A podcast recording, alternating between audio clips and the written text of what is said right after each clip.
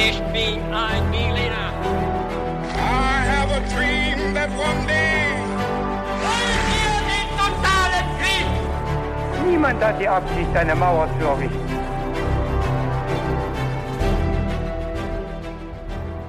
Hi und willkommen zu einer ganz besonderen Folge heute und zwar zu unserer Jubiläumsfolge zur 100. Episode, die wir gemacht haben. Und heute werden wir ein bisschen was über unseren Podcast erzählen, über uns erzählen und ja, alles, äh, was noch so angefallen ist. Und wir werden das Ganze auf der Grundlage von Fragen machen, die ihr uns über Instagram gestellt habt. Genau, also alle Fragen, die aufgekommen sind in den letzten Tagen, in den letzten Wochen und eigentlich auch jemals, die werden wir einfach alle beantworten. Jemals sogar, okay. Es gibt ja immer wieder ein paar Sachen, die Leute gerne wissen wollen. Viele Sachen äh, wiederholen sich auch, sodass wir das gut zusammenfassen können. Aber wir haben auch ein paar spezielle Fragen, wo die Leute besonders neugierig waren. Alles haben wir eingebaut. Vorher allerdings ähm, haben wir noch eine kleine Geschichte zum Reinkommen vorbereitet, beziehungsweise ich. So ist es, denn wir wollen das Ganze ja auch so ein bisschen äh, wie unser Podcast-Format so aufbauen. Und ähm, deshalb freue ich mich auch, dass du äh, was vorbereitet hast, David, und ähm, mir was Kleines erzählen wirst. Das Was wird nicht so Kleines, lange wie äh, eine normale Folge, die wir immer machen. Und damit steigen wir ein und dann kommen wir aber gleich zu den ganzen Fragen, die ihr uns gestellt habt. Ja, soll ich dann einfach direkt mal starten? Ja, starte mal. Und falls sich das noch jemand fragt, was trinken wir für diese Folge, Victor? Ich sag's einfach direkt. Ich habe uns beiden einen kleinen Espresso noch gemacht. Ganz Richtig, frisch. Damit wir auch äh, optimal darauf eingestellt sind. Stimmt. Ich lege mal los, wenn du bereit bist, Victor. Ja. Wir wissen ja, Victor, dass es schon seit der Antike Leuchttürme gibt, um Schiffen bei Nacht und bei stürmischer See den Weg zu weisen, ja, um sie auf Kurs zu halten vor der Küste. Und bis ins letzte Jahrhundert mussten natürlich auch Leute dort arbeiten, in diesen Leuchtturmen, auf diesen Leuchttürmen, um sicherzustellen, dass das Licht nie ausgeht, ja, dass es Sicherheit gewährleisten konnte und im kritischen Moment dann auch da war, wenn Schiffe das gebraucht haben. Und es war eine harte und isolierte Arbeit auf diesen Leuchttürmen, denen diese Leuchtturmwärter nachgegangen sind. Und in diesem speziellen Metier kam es auch das ein oder andere Mal zu Unfällen, Katastrophen oder Vorfällen. Und wir schauen uns einen solchen Vorfall mal an, der aufgrund seiner ungeklärten Umstände bis heute jede Menge Spekulation an sich zieht. Oha. Vielleicht ja ein Unfall, der verursacht wurde, weil das Licht äh, nicht an war oder so. Ich Das, weiß es noch nicht. Ich spekuliere jetzt auch ein bisschen. Ja, du kannst gerne mitspekulieren. Ja, bin jetzt auf jeden Fall gespannt auf die Geschichte. Ja, wir müssen erstmal das Setting ein bisschen etablieren. Dafür reisen wir 120 Jahre zurück in die Vergangenheit, genau ins Jahr 1900. Am 26. Dezember 1900 war ein kleines Schiff unterwegs vor der Westküste im Norden Schottlands. Das Ziel dieses Schiffes war der Leuchtturm auf Eilean Moor, der größten der sogenannten Flannan-Inseln vor Schottland im Nordwesten. Und hier wurde 1896 auf der größten Insel auf Eilean Moor ein Leuchtturm gebaut. Drei Jahre später begann dann dort die Arbeit der Leuchtturmwärter und ein Jahr später kam es zu einem Vorfall, von dem wir heute reden werden. Und Victor, du musst wissen, dass äh, seit einem tragischen Unglück schon mehrere Jahrzehnte vorher es üblich wurde, dass immer drei Leuchtturmwärter auf so einem Leuchtturm Dienst hatten, mindestens. Denn vorher waren es mal zwei gewesen und es hat sich herausgestellt, dass das nicht ausgereicht hat. Ähm, aus verschiedenen Gründen. Es kam zu einem tragischen Vorfall, bei dem einer gestorben war und dann einer alleine zurückbleiben musste. Deswegen wurde diese Zahl erhöht. So war es auch hier. Und Mitte Dezember 1900 hatten drei Männer Dienst auf diesem Leuchtturm von Eilean Moor. Das waren James Ducat, der Hauptleuchtturmwärter, sein zweiter Assistent Thomas Marshall und der dritte Assistent William MacArthur. Es gab aber auch noch einen vierten Wärter, Joseph Moore, der gerade keinen Dienst hatte. Denn es war so, dass sie einen Rotationsrhythmus hatten. Man war immer sechs Wochen lang äh, im Dienst auf diesem Leuchtturm und dann gab es zwei Wochen Pause.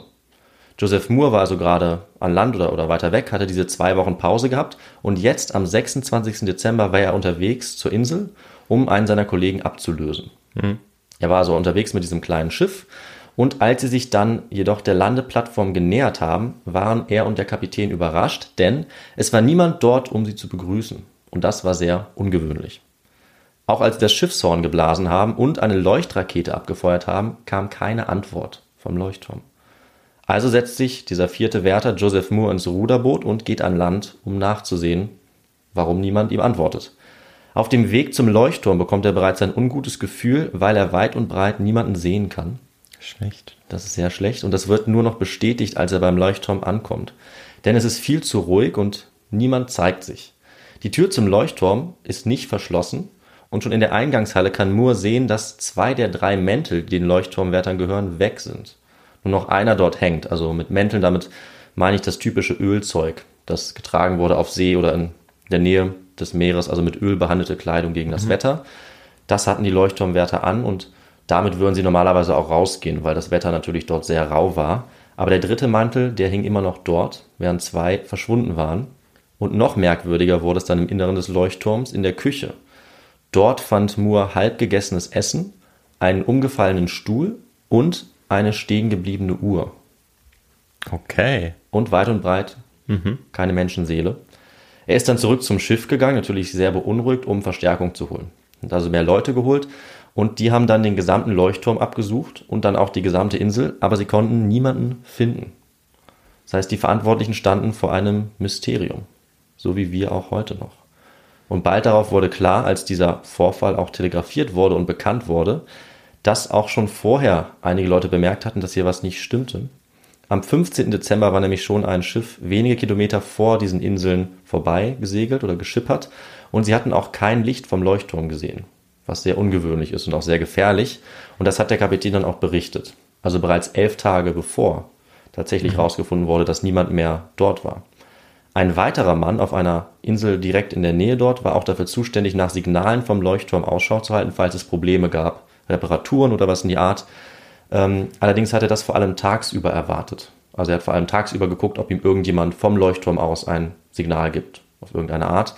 Und es war für ihn nicht ungewöhnlich, dass ein paar Tage lang mal nachts kein Licht zu sehen war. Das konnte auch am Wetter liegen, dass er das nicht sehen konnte. Allerdings ist auch ihm aufgefallen, dass sehr, sehr lange kein Licht zu sehen war. Also nicht nur ein paar Tage. Auch das war sehr merkwürdig. Und während das bekannt wurde, nach und nach in den verschiedenen Tagen, die jetzt darauf gefolgt sind, ging natürlich auf der Insel die Spurensuche weiter. Und während am östlichen Landeplatz, wo sie angekommen waren, alles völlig normal aussah, war das im Westen der Insel nicht der Fall. Dort beim westlichen Landeplatz, wo man auch anlegen konnte, gab es klare Zeichen von Schäden. Eine Box mit Seilen und Materialien war in 30 Metern Höhe über dem Meeresspiegel völlig zerstört. Der Inhalt war überall verteilt. Teile der eisernen Reling waren verbogen und ein mehr als eine Tonne schwerer Stein war sogar verschoben worden. Und auf der Klippe 60 Meter über dem Meeresspiegel war der Grasboden weggerissen, aufgerissen. Also auch das sehr merkwürdig oder sehr verdächtig. Das waren und sind tatsächlich zusammen mit den stehen gebliebenen Uhren, den offenen Türen und dem Ölzeug die einzigen Hinweise eben auf das Schicksal dieser Männer. Keine weiteren Spuren, die sie irgendwie hinterlassen haben, wurden gefunden, die relevant sind. Und ja, Victor, ein paar Hinweise, viel Ungewisses, das sind ideale Zutaten für eine große Menge an Theorien, die bis heute fleißig aufgestellt und angepasst werden. Und die schauen wir uns äh, gleich noch an. Und du kannst in der Zeit vielleicht schon überlegen, was deine persönliche Theorie wäre, oder alle, die uns zuhören, äh, was jetzt genau mit den Leuchtturmwärtern geschehen sein könnte. Denn die richtige Antwort äh, gibt es nicht. Also eine Erklärung haben wir bis heute nicht. Deswegen äh, fasziniert viel dieser Fall. Äh, aber das sparen wir uns auf bis zum Ende, würde ich sagen, als kleinen äh, Cliffhanger. Und dann können wir erstmal zu unserem Feedback-Teil kommen mit den Fragen. Ja, ich würde sagen, so machen wir das. Also ich habe mir jetzt auch noch keine so richtig gute Theorie ausgedacht, weil da ist jetzt schon ganz schön viel äh, möglich bei den unterschiedlichen Dingen, äh, die du uns schon genannt hast. Deshalb bin ich gespannt auf die Auflösung. Ähm, ja, und dann würde ich sagen, genau, wie du gerade gesagt hast, schauen wir mal, was uns so für Fragen gestellt worden sind. Oder vielleicht fangen wir vorher tatsächlich ähm, erstmal damit an, was zu sagen über den Podcast, wie er denn so gewachsen ist oder ob er überhaupt gewachsen ist ähm, und nennen mal ein paar Zahlen, oder? Ja, finde ich gut, so als Überblick. Super. Ähm, ja, mit was sollen wir anfangen? Ähm, wir könnten zum Beispiel die Zahl der Abonnenten nennen. Ja, finde ich naheliegend, genau. Genau, ähm, da kommt es darauf an, was man für Plattformen zu Rate zieht. Bei Spotify sind es ungefähr 42.000, ein bisschen mehr.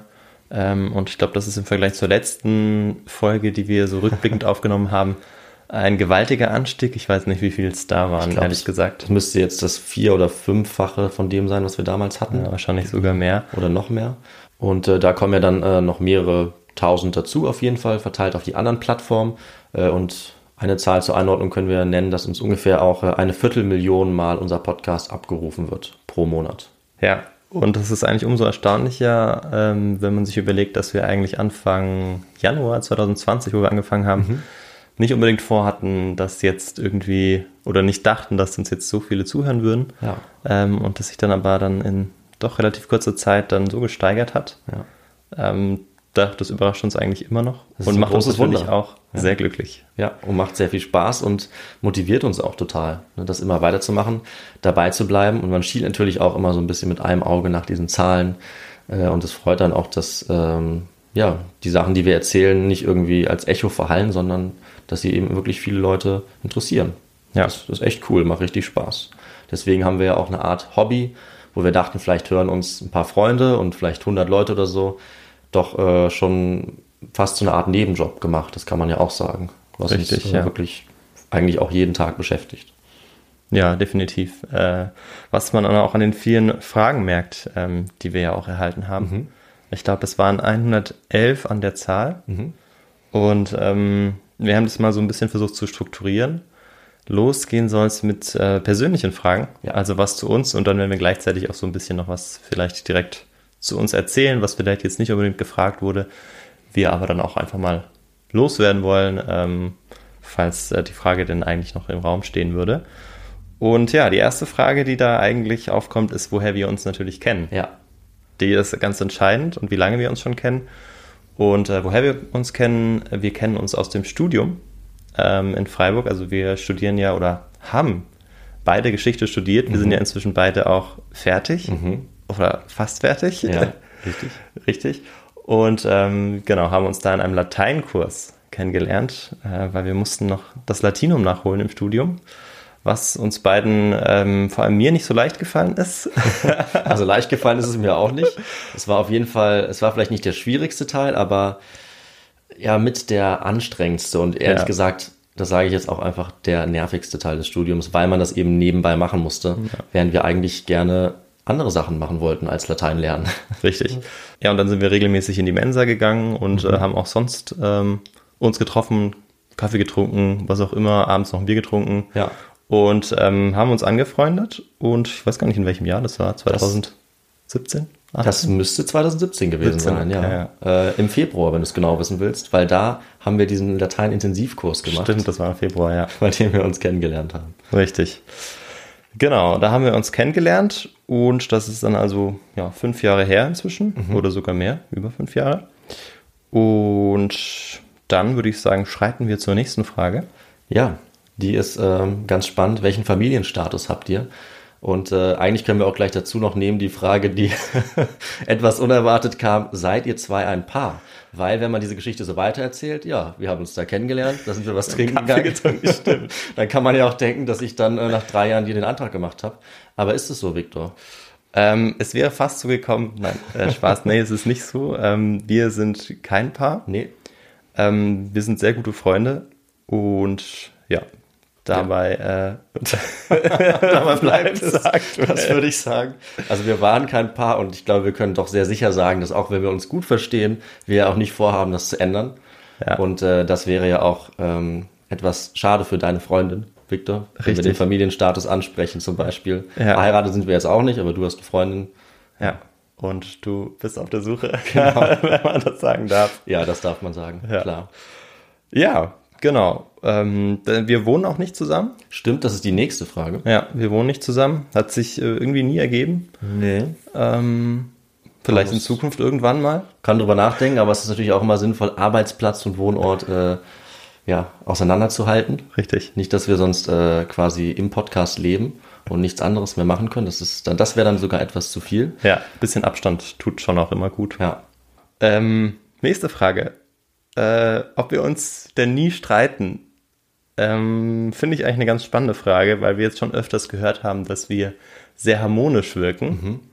Ähm, und ich würde sagen, doch, äh, es kommt schon mal äh, auf, dass wir auch über bestimmte Themen dann ein bisschen aufgeregter diskutieren. Ja, ich würde auch sagen, diskutieren trifft's gut. Ja. Streiten, aber tatsächlich, das Ja. wäre übertrieben. Also Das, das stimmt, ja. so einen richtig handfesten Streit haben wir eigentlich noch nie gehabt. Nee. Ja. Aber Disku Diskussionen entstehen natürlich aus verschiedenen Gründen. Ja. Einmal diskutiert man oder streitet man sich natürlich generell mit Freunden. Wir sind ja auch befreundet, das ist Ja. klar, das gibt's immer. Aber sonst müssen wir natürlich auch alle möglichen Entscheidungen für den Podcast diskutieren. Und da sind wir natürlich oft einer Meinung, immer wieder auch mal nicht einer Meinung. Da müssen wir uns irgendwie einigen. Dafür muss man halt auch diskutieren und sollte man, glaube ich, auch. Also ich glaube, wenn wir gar keine Meinungsverschiedenheiten hätten, dann Ja, weiß ich nicht. Dann äh, wären wir wahrscheinlich bei Folge 5 stehen geblieben. Ja, man so muss die ist- Sachen so ist irgendwie. es. Genau, man muss sich auch gegenseitig auch immer wieder pushen ähm, ähm, und auch ja, gegenseitig ein bisschen schauen, wo kann man vielleicht noch was verbessern und das machen wir auch. Ähm, und natürlich kann es dann mal ein bisschen äh, ja, angeregter sein, die Diskussion. Ja. Aber es ist nie so, dass wir, ähm, ja, dass wir jetzt irgendwie sagen, eine Woche uns nicht geschrieben haben oder so, weil wir sauer aufeinander waren. Bisher noch nicht. Und ja, hoffen auch, dass es so bleibt und Ja. gehen eigentlich auch davon aus. Ne? Das würde ich auch sagen, weil es bei uns ja, wir sind, haben beide den Podcast gegründet, wir teilen uns die Arbeit, es ist sehr ausgeglichen. Und Victor, du merkst vielleicht, dass ich damit zur nächsten Ja, Frage ja, überleite. Weil da hat sich jemand Gedanken gemacht und gefragt, warum fängt Victor eigentlich immer an und hat er bei euch das Sagen? und äh, da würde ich sagen, also äh, auch wenn ich Victor natürlich vollstens vertraue und ihm gerne Arbeit überlasse und, äh, Ja. und umgekehrt ist es natürlich genauso, würde ich jetzt nicht sagen, dass äh, er oder ich das Sagen haben. Richtig, Victor? definitiv nicht, genau. Also wir sind da äh, genau gleichberechtigt und ähm, es fängt ja eigentlich auch immer derjenige an, weil die Frage eben auch am Anfang ähm, darauf abzielte, Hm. ähm, ob ich sozusagen derjenige bin, der mehr das Sagen hat, weil ich immer mit den Folgen anfangen würde. Ja. Was aber ja gar nicht stimmt, denn wir wechseln uns ja immer ab, denn der, derjenige, der die Folge oder die Geschichte nicht vorbereitet hat, der macht ja dann auch den Einstieg in So die es. Folge. Ja. Ähm, Ich habe mich gefragt, ob das vielleicht auch daran liegt, äh, dass wir ähnliche Stimmen haben, weil das ja auch ein ja. Feedback ist, was wir immer wieder Stimmt, bekommen. ja. Und dann vielleicht manche denken, dass äh, wir eigentlich nur eine Person sind, die quasi vorgibt, äh, ja. zwei zu sein. Oder dass eben immer du anfängst, äh, wobei wir ja auch immer sagen, ne, ich bin David, dann ist klar, dass ich mit der Folge anfange und sie moderiere. Da wechseln wir uns immer ab. Hm. Und bei den anderen Sachen eben auch eigentlich. Ne? Ja, jetzt ähm, ist uns keine so gute Überleitung gelungen. Ich schaue erstmal nach der nächsten Frage und Ja. die lautet, ja, warum wir eigentlich beide Geschichte machen. Ja, neuer Ähm, Themenblock. Warum wir Geschichte studieren, genau, ein neuer Themenblock. Bei mir ist es so, dass ähm, ich eigentlich erstmal also zum Studieren was anderes gemacht habe. Ich habe eher was in Richtung BWL gemacht und dort auch ein bisschen gearbeitet. Aber ähm, ich habe dann ziemlich schnell damit aufgehört, weil ich eigentlich schon auch in der Schulzeit ähm, immer daran interessiert war, irgendwie was mit Geschichte zu machen, also Bücher zu lesen, ähm, meinem Vater zuzuhören, zuzuhören, denn er war auch Geschichtslehrer. Deshalb wollte ich es ursprünglich übrigens auch nicht machen. Das ist auch so ein Klassiker. Ja, verstehe ich. Und bin dann doch in die Falle getappt und habe es dann gemacht und bin auch sehr froh drüber. Und ähm, genau, ich finde einfach ähm, Geschichte als Fach äh, so faszinierend, ähm, weil man eben da so viele unterschiedliche Ereignisse und Themen behandelt, ähm, so weit zurückschaut auch und dann auch ja bestimmte ähm, Entwicklungen äh, auch der Gegenwart dann besser verstehen kann, wenn man eben Geschichte gut kennt. Und das faszin fasziniert mich an der Geschichte eigentlich bis heute. Und ja, so war das eigentlich im Großen und Ganzen bei mir. Und wie war es denn so bei dir, David? Ja, äh, ich muss sagen, es ist eigentlich sehr ähnlich wie bei dir. Ich überlege auch gerade, ich glaube, wir beantworten diese Frage jetzt schon zum fünften, sechsten, siebten Mal. Ja. Aber ich beantworte sie immer auch ein bisschen anders, wenn man es eben so spontan sagt. Also warum Geschichte? Wie bin ich dazu gekommen? Was hat die Leidenschaft geweckt? Äh, ich würde sagen, ich war immer schon, ähm, das ist jetzt auch nichts Ungewöhnliches, ein neugieriges Kind. ist jetzt vielleicht nicht so besonders, wie ich denke. Äh, ich hatte immer eine lebendige Fantasie und mir hat es immer Spaß gemacht, äh, mir irgendwie auszumalen, wie ob es jetzt ein Fantasy-Setting ist oder ein real historisches Setting, das gewesen sein könnte oder wie es sein könnte und das eigentlich schon als kleines Kind mit den Sachen, die man da also hat, also irgendwie Lego-Bausteine, irgendwelche alten staubigen Filme oder eben irgendwelche Bücher, die ich sehr gerne gelesen habe. Ähm, und auch bei mir ist es so, dass mein Vater Lehrer ist. Also vielleicht auch kein Zufall, dass ich mir auch äh, früh schon vorgestellt habe, vielleicht Lehrer zu werden. Ich wusste nicht unbedingt welches Fach, aber dann so ähm, in, in der Schulzeit bin ich irgendwie immer mehr auf Geschichte gekommen, weil mich das irgendwie doch am allermeisten interessiert hat. Ähm, und ich irgendwie so eine Faszination hatte für, für, für alte Sachen, ganz alte Sachen, auch wenn Leute, wenn, wenn Leute oder, oder Dinge mal nicht genau bekannt waren, wenn man nicht wusste, was wirklich passiert ist, diese Lücken irgendwie mit Fantasie zu füllen, aber dann sogar festzustellen, dass man teilweise die Fantasie gar nicht braucht, sondern dass man wirklich Quellen hat und das Ganze nachforschen kann, das hat mich dann schon sehr interessiert. Und ähm, ja, das Interesse wurde immer stärker und als ich dann mit dem Abi fertig war, wusste ich, Geschichte wäre auf jeden Fall meine Nummer eins Priorität zum Studieren. Und dann kam Englisch äh, noch so als zweite Wahl dazu, weil ähm, ja, mir das irgendwie auch relativ einfach gefallen ist in der Schule. Das war ein bisschen spontan. Dann halt auch Freiburg, Zufall. Ja, und im Laufe des Studiums fand ich beides gut, aber irgendwie kam Geschichte dann immer noch so ein bisschen mehr raus. Ähm, und ansonsten, die Gründe sind ähnlich, wie du es gesagt hast. So viel, was man in einem Fach lernen kann in Geschichte, Dazu muss man sagen, aus unserer Sicht kommt uns das so vor, das ist in anderen Fächern natürlich auch so. Du hast natürlich auch in Bio oder sonst wo die Möglichkeit. Aber so viele verschiedene Kulturen, so viele Schwerpunkte, Regionen, das finde ich schon sehr, sehr faszinierend, sehr, sehr stark. Und man hat das Gefühl, man lernt immer auch ein bisschen was persönlich. Wenn Total. man andere Personen, andere Zeiten kennenlernt und kann daraus seine, seine Schlüsse ziehen, wenn man möchte, wenn man das kann. Deswegen, warum Geschichte studieren, ist auch eine Frage. Richtig, Äh, ja. ja, aus allen möglichen Gründen, um uns besser zu verstehen, um die Oh, Motivation der Vergangenheit schön. besser zu verstehen, ja. Ja. Ähm, natürlich kann man dadurch nicht die Zukunft deuten, aber man kann sich einige Dinge besser erklären und ja, kann seine Mitmenschen vielleicht auch ein bisschen besser kennenlernen dadurch, würde ich sagen. Also Geschichte studieren von uns beiden, klare Empfehlung, würde ich sagen, weil wir jetzt ja beide dann auch fertig sind. Ähm, ja, so kamen wir zur Geschichte. Und äh, Victor, wie sind wir denn dann zur Idee gekommen, Geschichte nicht nur zu studieren, sondern sogar einen Podcast darüber zu machen? Das ist die nächste Frage. Ja, das ist auch eine Frage, die uns sehr häufig gestellt wird, glaube ich. Und da antworten wir auch, ich glaube nicht, ich weiß nicht, ob wir immer gleich antworten, aber ähm, es ist auf jeden Fall so gewesen, dass wir äh, bei einer Italienreise zusammen unterwegs waren, noch gemeinsam mit einem Freund, der übrigens die Idee hatte für den Namen. Ja. Äh, His2Go. Stimmt. Joni, können wir auch namentlich Ich kann erwähnen. sagen, danke Joni für, Ja. die, für den Namen. Und dort haben wir dann eben auch, oder du hast uns dann äh, so einen Geschichtspodcast oder du hast uns dazu gebracht, das zu hören. Und ähm, wir fanden das beide eigentlich ziemlich gut. Ähm, vor allem ich, also du hattest es ja schon vorher gehört, du kanntest es schon, du mochtest es schon. Ja. Ähm, aber ich, mir hat es auch, aber mir hat es auch gefallen und dann ähm, kam irgendwie auch ziemlich schnell die Idee auf, warum sollen wir das eigentlich nicht selbst probieren? Weil du ja äh, ein Mikrofon hattest Das und ähm, alles, was man eben brauchte, um einen, einen Podcast aufzunehmen. Und dann haben wir losgelegt. Genau. Mit einem Mikro, mit einer kleinen Idee und äh, ja, mit dem Versuch, das einfach mal zu machen, ein, zwei Folgen zu produzieren und dann zu gucken, was damit passiert. Wobei wir uns natürlich im Klaren waren, dass wir höchstwahrscheinlich, denke ich mal, dann auch vielleicht wieder aufhören nach fünf Folgen. Aber wir wollten es eben mal versuchen, weil wir die Idee toll fanden und dachten, wir können mit unserem eigenen Konzept, was wir uns so vorstellen, ja auch was beitragen zur Welt der Podcasts. Ja, und damit ging es dann äh, ja doch unerwartet lange weiter. Also während wir äh, weiter studiert haben, dann auch im Master waren, hat sich quasi die ganze Zeit äh, das beides dann so weiterentwickelt. Ja, wir haben unser Studium weitergemacht, sind langsam fertig geworden. Dann 2020 waren wir schon im Master beide auch. Ja. Äh, und der Podcast lief so weiter und das hat sich auch so ein bisschen gegenseitig beeinflusst, würde ich sagen. So ein paar Dinge schwappen vom äh, Studium in den Podcast und ein bisschen schwappt der Podcast auch ins Studium und hat mich zum Beispiel auch dazu gebracht, habe ich das Gefühl, noch ein bisschen mehr mich auf Geschichte zu konzentrieren. Und dich glaube ich auch. Ne?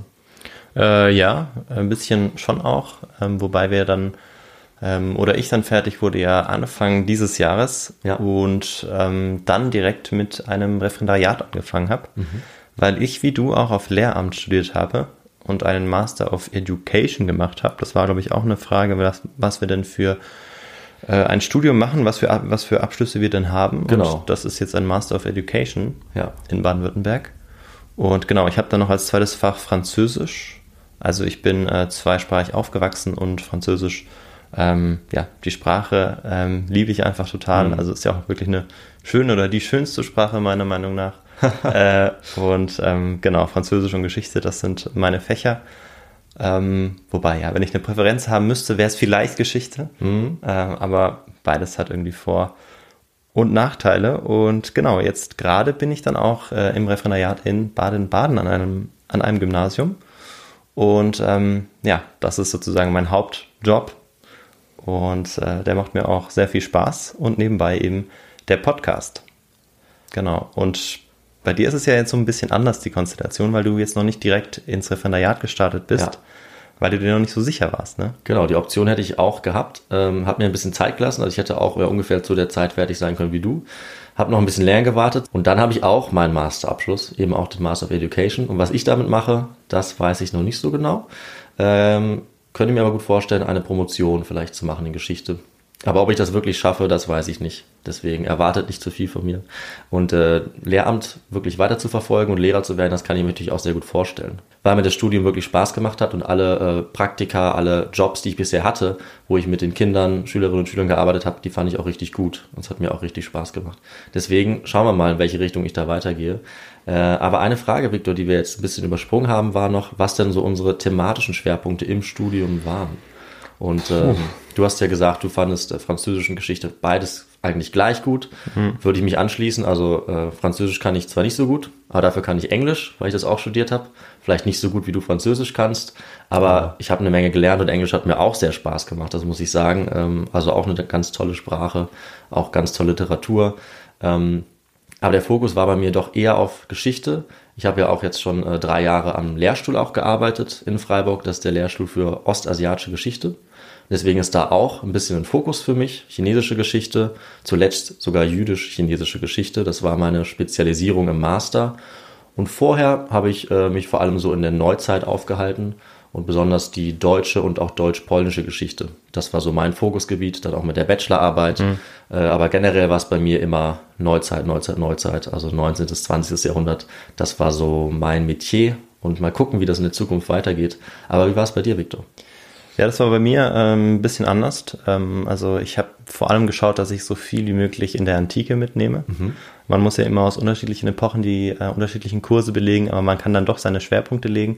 Und die lagen dann, ähm, wenn es ging, auf ähm, der Antike, ähm, weil mich das einfach äh, begeistert und interessiert hat. Ähm, Ja, also ähm, hauptsächlich eben äh, das alte Griechenland und natürlich auch Rom. Das waren sozusagen auch die, ja, die Schwerpunkte äh, auch der alten Geschichte an der Uni Freiburg, also weniger jetzt das alte Ägypten oder so.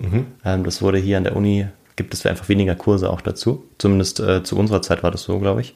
Ja. Äh, und ähm, ja, aber mein Schwerpunkt in der Masterarbeit war ein anderer dann, weil ich habe mich dann ein bisschen ähm, umorientiert im Master und zwar eher in Richtung Umweltgeschichte auch und äh, dann ging es dann um Vulkankatastrophen, die globale Auswirkungen hatten, also ähm, ja, sogenannte Supervulkanausbrüche könnte man sagen. Ähm, genau, und die dann eben dazu geführt haben, dass ähm, es vielen Menschen ganz schlecht ging und die Erde abgekühlt ist und ähm, ja, dass heute vielleicht auch eine Möglichkeit ist, mit dem Geoengineering vielleicht auch dem Klimawandel entgegenzuwirken. Mal schauen. Spannend, spannend auf jeden Fall. Ja, also es war sehr interdisziplinär. Ähm, und ja, ich glaube, damit haben wir so, was das Studium angeht und ähm, wo wir uns aktuell befinden, eigentlich alles beantwortet. Ja. Dann haben wir noch ganz lustige Fragen, ähm, die uns gestellt wurden, beispielsweise, ob wir beide regelmäßig im Stadion sind in Freiburg. Genau. Ich war tatsächlich schon, also im alten wie auch im neuen. Ähm, ja, ich glaube, du bist aber nicht so ein großer Fußballfan, oder? Ich bin kein besonders großer Fußballfan. Also ich spiele ganz gerne Fußball aus Spaß, aber ich gucke eigentlich fast gar keinen Fußball und ähm, ja, das wird mir sicherlich ähm, vielleicht Kritik einbringen, aber ich war noch nie im Stadion Freiburg und ehrlich gesagt äh, habe ich es auch nicht vor. Vielleicht kriege ich dich ja mal irgendwie mitgezogen. Ich würde einmal mitkommen, aber riesig ist mein Interesse da nicht, muss ich zugeben. Ähm, aber Victor, ich stelle dir jetzt die nächste Frage, damit ich nicht drüber nachdenken muss, weil die Frage ist gar nicht so leicht. Was äh, sind denn deine Lieblingsgeschichtsplätze in Freiburg? Da ist natürlich die Frage, was damit gemeint ist. Ne? Also sind jetzt die, die Plätze gemeint, wo man ähm, sich gut mit Geschichte befassen kann an der Uni, zum Beispiel Bibli- Bibliotheken? Ich glaube eher nicht. Eher nicht. Also was dann die geschichtsträchtigen So Plätze hätte, sind so sozusagen. hätte ich es jetzt mal verstanden, ja, weil Okay. sonst ist es halt die UB, ne? Aber ich glaube eher so, ja, wo kann man die Geschichte hautnah erleben in Freiburg, wenn man da ist und wenn man nicht gerade im Mr. Go Studio ist. Ja, Okay, ja. Also ähm, vielleicht würde dann äh, das Augustinermuseum gehen. Da gibt's immer wieder Ausstellungen auch ähm, zur Geschichte Freiburgs. Ansonsten, wenn ich an Gebäude denken muss, dann ist es natürlich das Freiburger Münster. Klar. Ähm, das, ähm, ja, da muss man dann hin, weil dort erlebt man dann auch nicht nur äh, Kirchengeschichte, sondern allgemein spürt man dann auch, ähm, wie dieses, äh, ja, dieses Münster auch mit diesen unterschiedlichen Baustilen ähm, sich dann auch weiterentwickelt hat sozusagen. Ähm, also dann taucht man auch so richtig in die, in die Geschichte ein und ansonsten, puh, ähm, ja, ich weiß nicht so genau. Wie ist denn das bei dir? Leite mal lieber schnell über. ja. Äh, Ich habe mir noch eine Idee einfallen lassen in der Zeit. Also das Problem in Anführungszeichen ist ja, dass äh, einfach ganz viel zerstört wurde in Freiburg. Also in der Innenstadt wurde 90 Prozent, glaube ich, also der ganz Du meinst jetzt im große, 20. Jahrhundert, ne? ja. überwiegende Teil der Gebäude steht einfach nicht mehr durch den Zweiten Weltkrieg. Das Münster hat ja wie durch ein Wunder das alles überstanden und ein paar historische Gebäude äh, in der Nähe stehen noch, sonst ist einfach vieles kaputt. Das heißt, ähm, ja, man kann ein paar alte Häuser sehen, viele sind aber neu aufgebaut. Dann kann man natürlich äh, auf dem Platz der alten Synagoge das Mahnmal sehen, unsere Synagoge, was die Freiburger NS-Zeit angeht, die damals äh, zerstört wurde. Man kann auch die Uni selber sich als historische Gebäude durchaus ansehen. Man sieht zum Beispiel auch die Einschusslöcher an den, äh, an den Fakultätsgebäuden aus dieser Stimmt. Zeit. Und ja, dann kann man natürlich den Freiburger Schlossberg sich theoretisch noch angucken. Okay, da ist ja. jetzt nicht allzu viel. Nee. ja. Äh, Also man sieht, es fällt uns ein bisschen schwierig, jetzt die historischen Orte aufzuzählen, weil ganz viele andere Dinge gibt es nicht. Wir haben halt so ein paar Sachen wie ein altes Stadttor, ja, das Martinstor beispielsweise.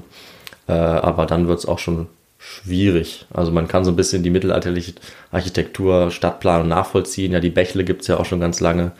Ähm, und äh, sonst haben wir noch die Zeringer Burg. Auf die könnte man ja, gehen. stimmt. Das ist so es, ein gibt, es gibt schon einiges, muss Ja, man sagen. aber es Also, sind eher so Kleinigkeiten. Ne? Also es ist Ja. jetzt nicht, äh, wir haben jetzt kein, äh, kein Kolosseum in dieser Stadt. oder Nee. Was Vergleichbares. und es hat jetzt auch kein wichtiges Konzil oder so hier stattgefunden.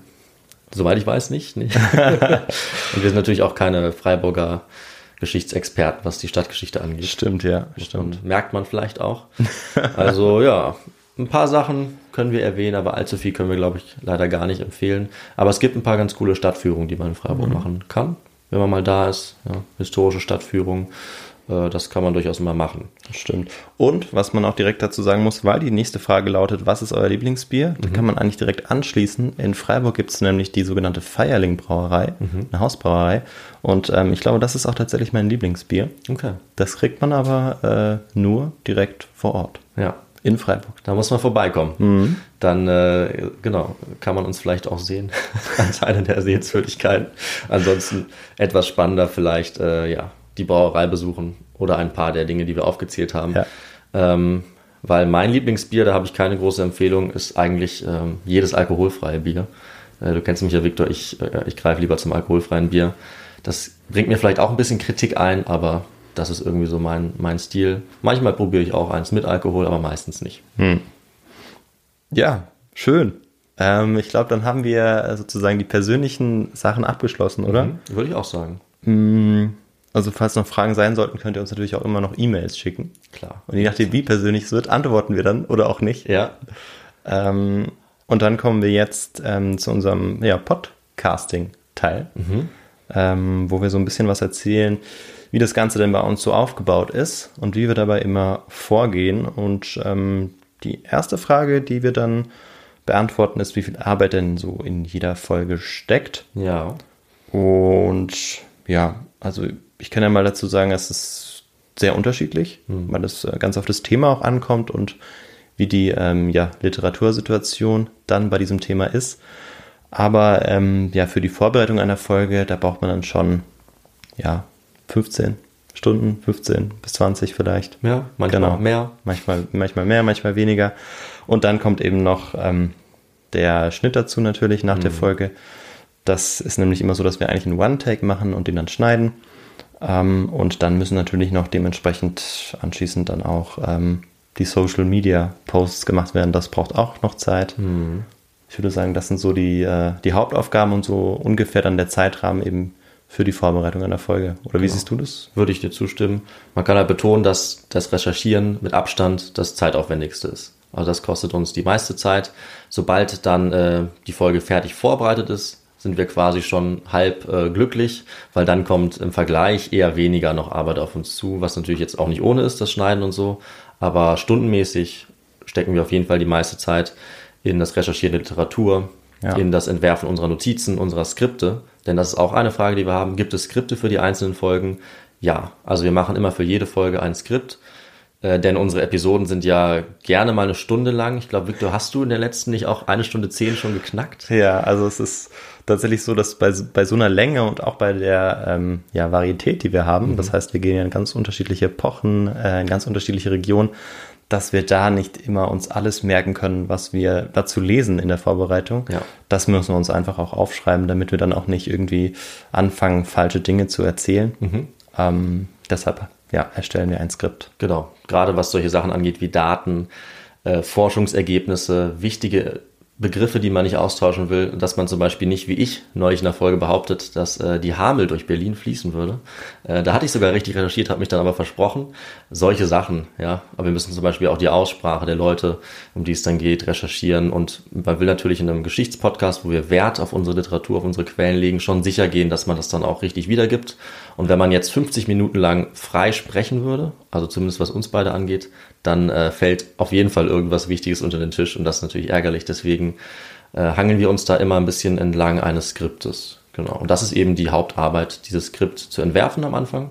Und dann können wir uns schön zusammen hinsetzen und das ist ja das Schöne. Genau. Das dann richtig erklären und uns äh, darüber freuen, die andere Person zu überraschen. Richtig, das ist auch eigentlich der, finde ich, also meiner Meinung nach der schönste Moment, wenn man mhm. dann das nach der, der Arbeit, die wirklich auch ja, schon auch schwer ist, beziehungsweise einfach viel Zeit braucht, dann ein fertiges Skript hat und das dann einfach dem anderen erzählen kann. Ja.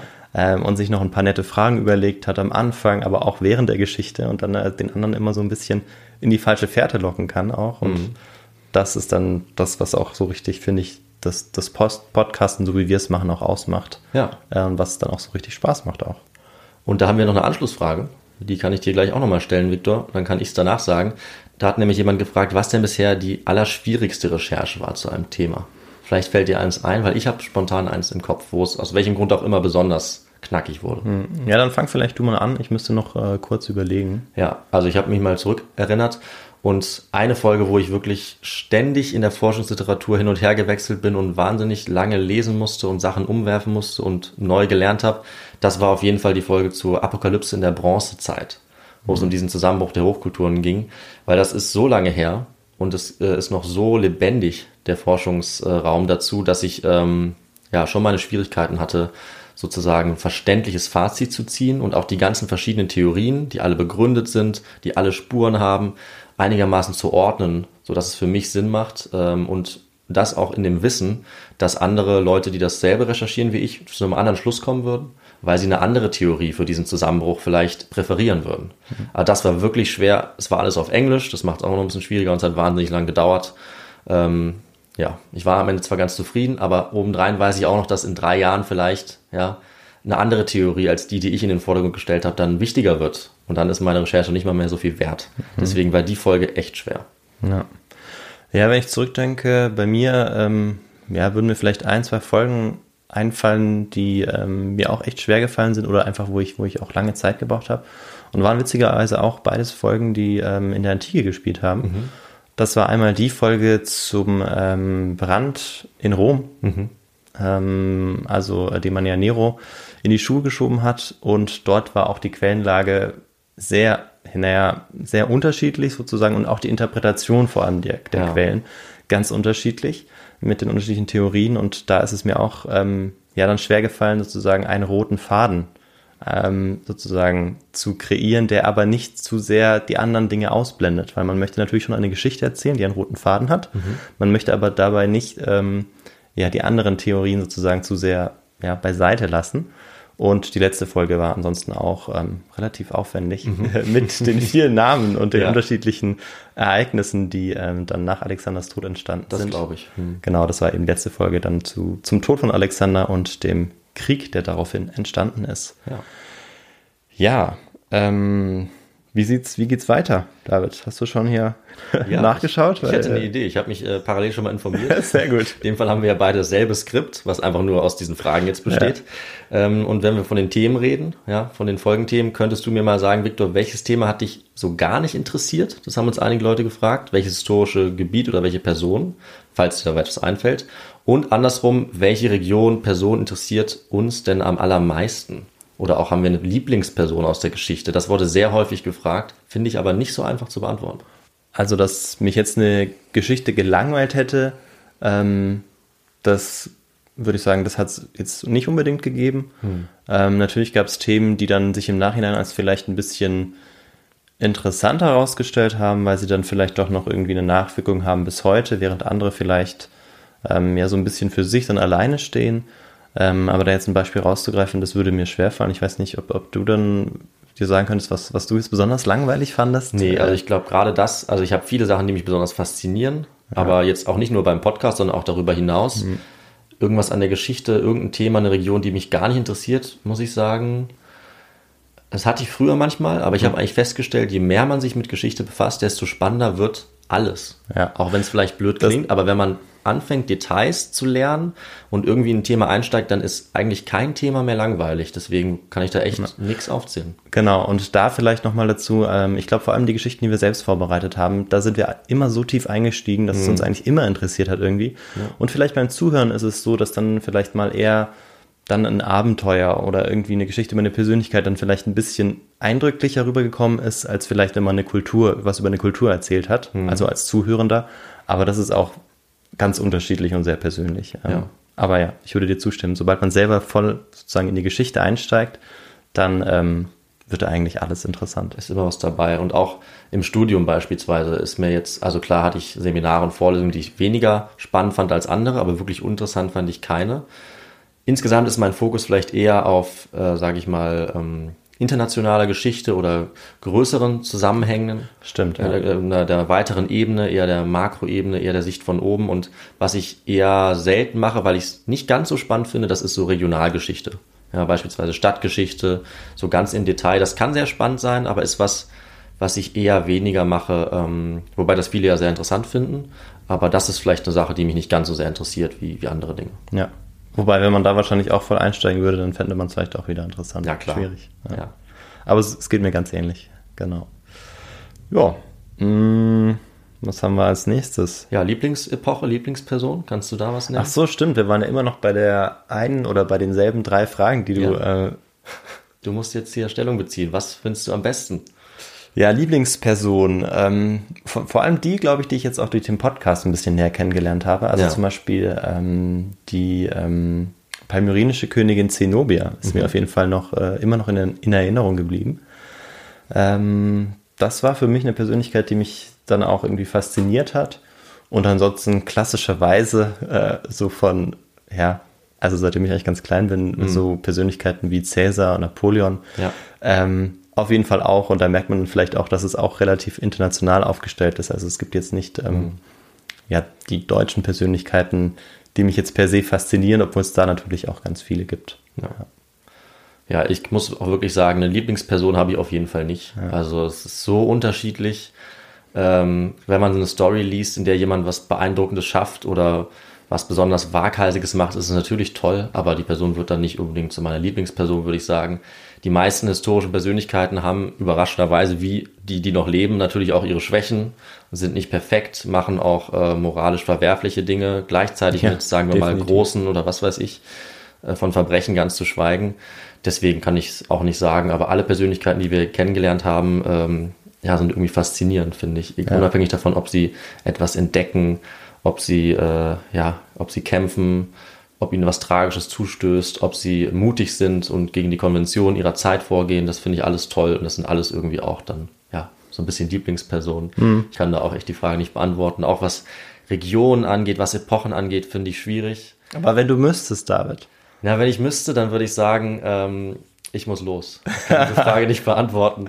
Ich habe ja gesagt, selten. Neuzeit ist, ist vielleicht mein Fokus, aber ich finde die Antike auch so spannend und das Mittelalter auch. Und ich war viel auf Südamerika unterwegs in unseren Folgen, aber Europa, Asien, Afrika finde ich trotzdem auch so spannend. Ich könnte es echt, ich könnte es schwer sagen.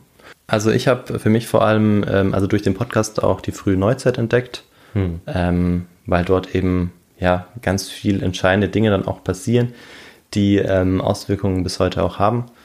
Ähm, aber ansonsten geht es mir eigentlich wie dir, also dass ich dann jetzt eine Lieblingsepoche oder Zeit hätte, das ähm, kann ich jetzt nicht sagen. Ja, ist doch schön. Deswegen machen wir auch alle Epochen, alle Kontinente, wie wir immer sagen, wie es in unserer Beschreibung steht. So ist es. Dazu stehen wir auch und ist auch unsere Leidenschaft.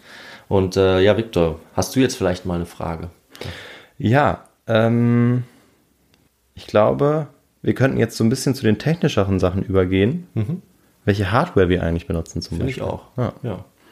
ja. Ähm, ja, wir haben hier so Mikrofone, ne? Genau, wir sitzen einander gegenüber und jeder hat ein Mikrofon. Also zwei insgesamt, anders als am Anfang des Podcasts, Richtig. wo wir eins für uns beide hatten. Ja. Und das sind, ähm, ich habe nicht nochmal nachge nachgeschaut, ich glaube Shure.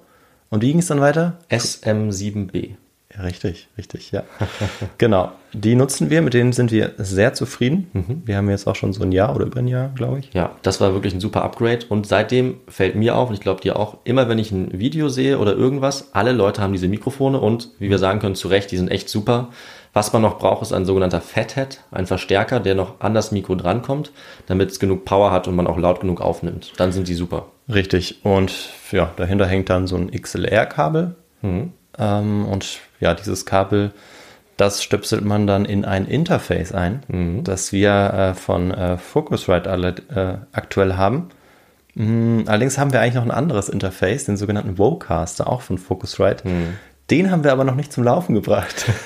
Richtig, unsere technischen Fähigkeiten sind äh, beschränkt.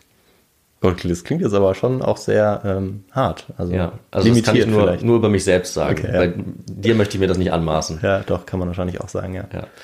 Ja, äh, und das Ganze ist dann am Laptop angeschlossen und da ähm, wird das dann in das Programm Ableton Live Ja, eingespeist. genau. Und dort schneiden wir dann auch, ne? Genau, das ist relativ simpel und da muss man dazu sagen, das ist ja nicht unbedingt was, was wir empfehlen können, sondern was wir sozusagen gelernt haben, damit umzugehen. Aber Richtig.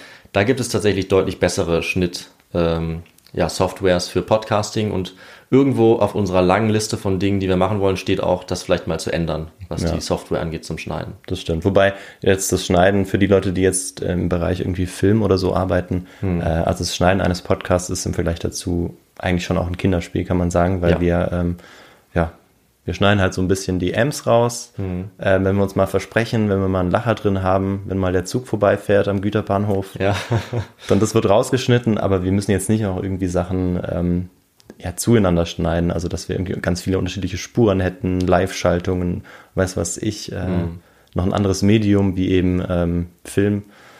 Also das macht es dann auch sozusagen möglich, das mit relativ einfachen, also Möglichkeiten, unseren einfachen Möglichkeiten, das dann zu machen. genau, deswegen können wir das auch machen. Deswegen sind wir in der Lage mit allem, was wir können. Und Herr Victor, das kommt mir so ein bisschen so vor, als würdest du irgendwie zu einer weiteren Frage überleiten.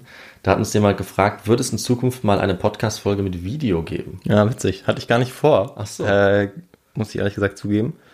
Ähm, aber Podcast mit Video wollten wir eigentlich sowieso mal irgendwann machen. Ja. Hatten wir im ja- Sommer überlegt. Ich habe unsere Liste ja schon erwähnt, auf denen sehr viele Pläne und Ja. Zukunftsvorstellungen stehen und das steht da auch drauf.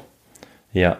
Ähm, Gibt es noch nichts Konkretes. Mhm. Ähm, aber ja, vielleicht habt ihr ja noch Ideen. Also ihr Zuhörenden Klar. für ein cooles Format, wie man das machen könnte, wie man da vielleicht die Kameras aufstellen kann, was man da für Kameras nutzen kann. Ja. Weil das ist ja dann die Herausforderung, dass wir dann eben das Ganze mit Video schneiden müssen. Ja, müssen wir uns weiterbilden, spontan. Und äh, ja, wir können uns das aber gut vorstellen und in, in der Zukunft, ich will nicht sagen, wie weit die Zukunft da weg ist, haben wir eigentlich schon vor, das auch mal auszuprobieren und äh, zu Video-Podcasten. Ja, sodass man uns auch dabei zusehen kann, wie wir uns versprechen und äh, alle möglichen anderen Dinge natürlich. Das ist äh, genau auch eine Sache, die wir uns vorstellen können. Ja, und was können wir sonst noch beantworten, was den Podcast selber angeht? Da hatten wir vor allem dann auch die Frage zum Konzept. Ja, Richtig. Wie wir uns das vorstellen, wie wir darauf gekommen sind, wie das aussieht, was da so unsere Pläne sind. Stimmt, ja. Ähm, und ja, wir sind ähm, damals, vor jetzt drei Jahren, ziemlich genau drei Jahren, äh, auf die Idee gekommen, eben jetzt diesen Podcast aufzubauen und haben uns dann überlegt, wie wir das zu zweit am besten machen können. Und ähm, haben natürlich auch geschaut, ähm, wie andere Podcaster das machen. Ja. Und ähm, haben dann über mehrere Podcasts ähm, dann ja von diesem Konzept erfahren oder das dann gehört, dass eben der eine dem anderen äh, eine Geschichte erzählt. Ähm, das gibt's ja beispielsweise bei Mordlust und auch bei Geschichten aus der Geschichte und wahrscheinlich auch noch bei anderen Podcasts. Ähm, und haben gedacht, das ist eigentlich auch genau so, wie wir es auch gerne machen würden. Ja. Weil es zu zweit auch nicht ganz so viele Möglichkeiten gibt. Genau, äh, also wenn man sich nicht einschränken möchte. Ja, eigentlich gibt es ja nur zwei Möglichkeiten. Entweder einer bereitet vor, der andere wird überrascht, oder zwei bereiten gemeinsam vor und erzählen die Geschichte gemeinsam. Und beide Möglichkeiten sind, glaube ich, völlig in Ordnung. Äh, Wir haben auch ein bisschen gemerkt, dass es gemeinsam vorbereitet wird, das gibt es schon ein bisschen öfter und ist natürlich auch was, was viele ähm, sehr aufwendig produzierte Podcasts haben und das auch super machen können. Und für uns zwei als Studenten mit beschränkter Zeit ist es natürlich super, wenn wir uns abwechseln. Das heißt, nur einer macht sich die Arbeit und der andere hat zehn Tage frei in unserem Fall. Und dazu dann noch die Möglichkeit, den anderen zu überraschen, das Ganze noch spannender zu machen und noch authentischer für uns, weil wir auf, ja, live aufnehmen. Das war für uns ähm, das Paket, was eigentlich relativ schnell klar wurde, was einfach am besten geeignet ist, was alle Aspekte angeht. Und ich könnte mir auch wirklich nicht vorstellen, ähm, das Konzept zu wechseln und zu sagen, wir bereiten die Folge gemeinsam vor. Haben wir zwar auch schon mal gemacht, aber hat für mich einfach nicht dasselbe Feeling, als zu Nee. wissen, ich kann dich überraschen, ähm, ich kann mich zurücklehnen, wenn du dran bist. Das macht den Podcast für mich einfach richtig spannend. Ja, ja, weil jeder auch so ein bisschen anders macht. Ne? Ja. Also jeder hat so ein bisschen anderen Stil, wie er das vorbereitet. Jeder möchte vielleicht äh, dann auch das Intro ähm, oder sein Intro drin haben, sein Ende drin haben. Und Mhm. so können wir genau das machen, was wir wollen, ohne dass wir uns in die Quere kommen. Und ähm, deshalb sind wir eigentlich sehr happy mit diesem Konzept. Ja. Und ähm, dann ist aber irgendwann natürlich automatisch die Frage aufgekommen, wie wir denn ähm, zu Geschichten aus der Geschichte stehen Ja. die ähm, ja vor uns sozusagen dieses Konzept auch mit etabliert haben, muss man ganz klar sagen. Und ähm, also wir machen das unabhängig äh, voneinander, das Podcasten, nur um das nochmal klarzustellen. Ähm, und ähm, genau, sehen selbst ähm, dort eigentlich nicht das Problem, dass wir jetzt beispielsweise zu ähnlich wären, ähm, weil unser Konzept ja doch auch noch andere Merkmale drin hat, ähm, wie beispielsweise eben die Fragen, diese Struktur, äh, der klassische historische Kontext, der nicht fehlen darf. Ähm, und natürlich auch die Themen komplett unterschiedlich sind, sodass sich eigentlich jeder darauf freuen kann, wenn er dieses Konzept gut findet, dass er gleich doppelt so viel hören kann. Ja, ich uns auch. noch. Genau. Die Frage wird uns oft gestellt. Wir beantworten sie gerne, ist natürlich eben naheliegend. Ähm, aber wir haben uns damals gedacht und finden auch heute, ähm, ja, je mehr Geschichtspodcasts, desto besser, je mehr spannende Themen, desto besser. Und für uns ist es eben einfach so, wir nehmen das Konzept, das für uns am besten passt und das wir für das Beste halten. Und äh, das ist eben das Konzept, was Geschichten aus der Geschichte auch äh, etabliert haben, was sie auch sehr gut machen und was wir finden, wir selber auch sehr gut machen. Und deswegen bleiben wir natürlich bei unserem Lieblingskonzept, weil es einfach so gut geeignet ist für unseren Plan. Ja, ich glaube, dann haben wir eigentlich ähm, die meisten der Fragen beantwortet. Also die, die wir doppelt hatten, haben wir auch zusammengenommen. Wir haben es nicht ganz geschafft, alle zu beantworten, aber fast alle eigentlich. Doch. Ähm, wir wollen aber jetzt noch zu ein paar Fragen kommen, äh, die wir ganz unterhaltsam fanden. Zum Beispiel ist uns gefragt worden, ähm, was wäre, wenn wir denn jetzt für den Podcast nur noch ein Getränk Ja, ähm, nehmen oder trinken dürften. jedes Mal. Und bevor ich diese Frage beantworte, würde ich äh, an dich übergeben, David. Was wäre es denn? Hast dir meinen Trick abgeschaut, das Ja. abzugeben, das ist schlau. Also ich würde sagen, die äh, ehrliche, aber langweilige Antwort wäre wahrscheinlich Wasser. Ja, das wollte ich noch dazu sagen. Äh, habe ich mir nicht vorgedacht, als ich die Frage schon gelesen habe. Wasser zählt nicht. Wasser dürfen wir nicht sagen. Ja, Mist. das, Dann bin ich jetzt disqualifiziert. Also man sollte natürlich schlauerweise was trinken, was es einem erlaubt, noch ganz gut zu reden. Deswegen bin ich auf Wasser gekommen. Das heißt, da sind meine Favoriten dann ja was Limonadenartiges vielleicht. Kaffee ist auch okay. Kann einen vielleicht noch mal so ein bisschen wach machen. Andererseits bin ich ja manchmal auch schon äh, relativ aktiv während der Aufnahmen. Also zu viel Kaffee ist auch keine gute Idee. Aber ich würde wahrscheinlich sagen, ähm, eine Apfelschorle oder sowas, was ein bisschen erfrischt, wovon man viel trinken kann, was die Stimme wach hält. Wenn ich das jedes Mal trinken würde, Apfelschorle, ich glaube, damit könnte ich ganz gut leben. Ich würde gerne was ähm, Abgefahrenes sagen, wie Pina Colada, aber ich glaube, das wäre keine gute Idee auf Dauer. ja. Ja, ich habe mir auch überlegt. Also ist die Frage natürlich, was würde man gerne tr sozusagen trinken und was wäre sinnvoll? Mhm. Ja, das Ähm, muss man abwägen. Weil bei mir ist es zum Beispiel so, wenn ich äh, kohlensäurehaltige ähm, Getränke trinke, dass ähm, ja mein Magen ganz schön durcheinander kommt. Ja. Dann gibt's Geräusche, mit denen man nicht unbedingt rechnet. Ja, und äh, deshalb ist es eigentlich keine gute Idee, obwohl ich eigentlich sonst, glaube ich, alkoholfreies Bier nehmen würde, Mhm. weil das trinke ich eigentlich immer gern. Ja, ich auch. Ähm, ich glaube, ansonsten wäre es wahrscheinlich, wenn es sinnvoll sein soll, ein Tee. Oh ja, gute Idee. Ein Tee, einfach ein Tee. Weil ich auch viel Flüssigkeit brauche, also darf auch nicht zu heiß sein. Aber sonst äh, Kräutertee oder so. Ja, schöner Kamillentee. Also wir haben die langweiligsten Antworten genommen. Okay, ich glaube, Die meisten, waren. wenn sie vorher schon nicht abgeschaltet haben, schalten jetzt ab. Ja, aber dann verpassen sie ja die Auflösung unserer Folge. Stimmt. Deswegen haben wir den Cliffhanger ja eingebaut. Ja. Beziehungsweise Auflösung ist übertrieben. Aber wir haben ja noch ein paar witzige Fragen, bevor wir dazu kommen. Uns hat jemand anders gefragt, Victor, wenn du Zeitreisen könntest, und die Frage stelle ich jetzt natürlich wieder dir, zu welchem Event würdest du dich dann hinbeamen? Ah, da habe ich mir jetzt noch gar nicht so viel Gedanken gemacht. Ich habe die Frage na- natürlich schon vorher gesehen. Ähm, zu welchem Event würde ich mich hinbeamen? Ich glaube, es wäre irgendwie was Fröhliches. Ja, das ist eine gute Idee. Also jetzt, jetzt nicht unbedingt ein Krieg oder so. Ich würde nämlich auch was empfehlen, wobei man nicht direkt äh, stirbt, im besten Fall. Das muss man wirklich bei solchen Fragen nämlich auch beachten. Ja.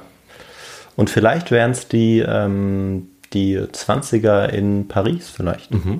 Dass sich da Ja. ja auch so viele Intellektuelle treffen und ähm, was auch Frauenrecht angeht und auch ja, Gleichberechtigung allgemein. Und So viel Kunst, passiert, Literatur. Kunst, ähm, auch diese Freizügigkeit, ähm, dass man sich so richtig ausleben kann. Ich glaube, ja, da würde ich hinreisen. Oh, das ist eine gute Antwort. Ähm, ich musste automatisch äh, an meine äh, Altertumsfolgen denken, weil ich mir denke, was will ich besonders wissen, worüber wissen wir wenig, wo hätte ich am meisten davon, wenn ich das auch sehe. gut, ja. Aber ich sehe mich immer sofort in meinen jetzigen Klamotten und denke, wahrscheinlich werfen die mich sofort ins Gefängnis, weil ich so komisch aussehe. Oder die verprügeln mich, wenn ich mit meinen, äh, weiß ich nicht, mit meinen Nike-Schuhen komme. Deswegen muss man sich das schon nochmal überlegen. Aber ich wäre eigentlich ganz gerne dabei, äh, als zum Beispiel der erste Alkohol gebraut wird. Die Geschichte hatten wir ja. Oder ich würde gerne durch die allererste Stadt laufen, die gebaut wurde. Sowas würde ich gerne machen. Zumindest in der Theorie, weil in der Praxis, wie gesagt, ähm, würde ich wahrscheinlich nicht lange rumlaufen, bevor die Leute mich äh, einsperren, weil ich ja etwas auffallen würde. Und man muss natürlich bedenken, wie sicher ist das da? Zieht mir jemand was über den Schädel oder kriege ich vielleicht direkt eine Krankheit, an der ich zugrunde gehe, weil ich äh, darauf nicht eingestellt bin? Boah, du bist ja schon richtig drin, du hast ja schon richtig viel Gedanken gemacht. Ja, aber ich würde sagen, über die Frage denke ich wahrscheinlich einmal am Tag nach. aber ich bin zu keinem zufriedenstellenden Ergebnis gekommen. Aber es ist, glaube ich, eine Frage, die äh, jeder irgendwie sich ganz gerne überlegt. Wo würde man sich gerne mal hinbeamen? Ja, doch, stimmt schon, ja. Ne? Ich glaube, da wurden auch schon Bücher oder auch wirklich schon ganz seriöse Abhandlungen drüber geschrieben, wenn man solche Sachen beachtet wie Sicherheit, Krankheiten oder sowas. Also kann man sich wirklich lange Gedanken drüber machen.